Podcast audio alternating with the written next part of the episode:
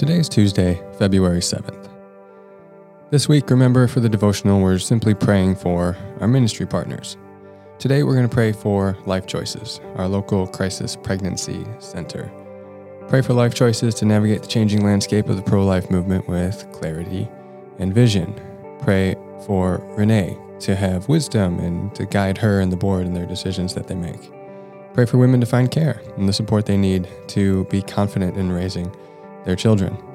Pray for the organization to continue to thrive and to meet the needs of women and children in our community. Again, as we did yesterday, I linked you to the Life Choices website. If you wanted to learn more about them and what they're doing, go ahead and navigate over to the devotional page and check out their website.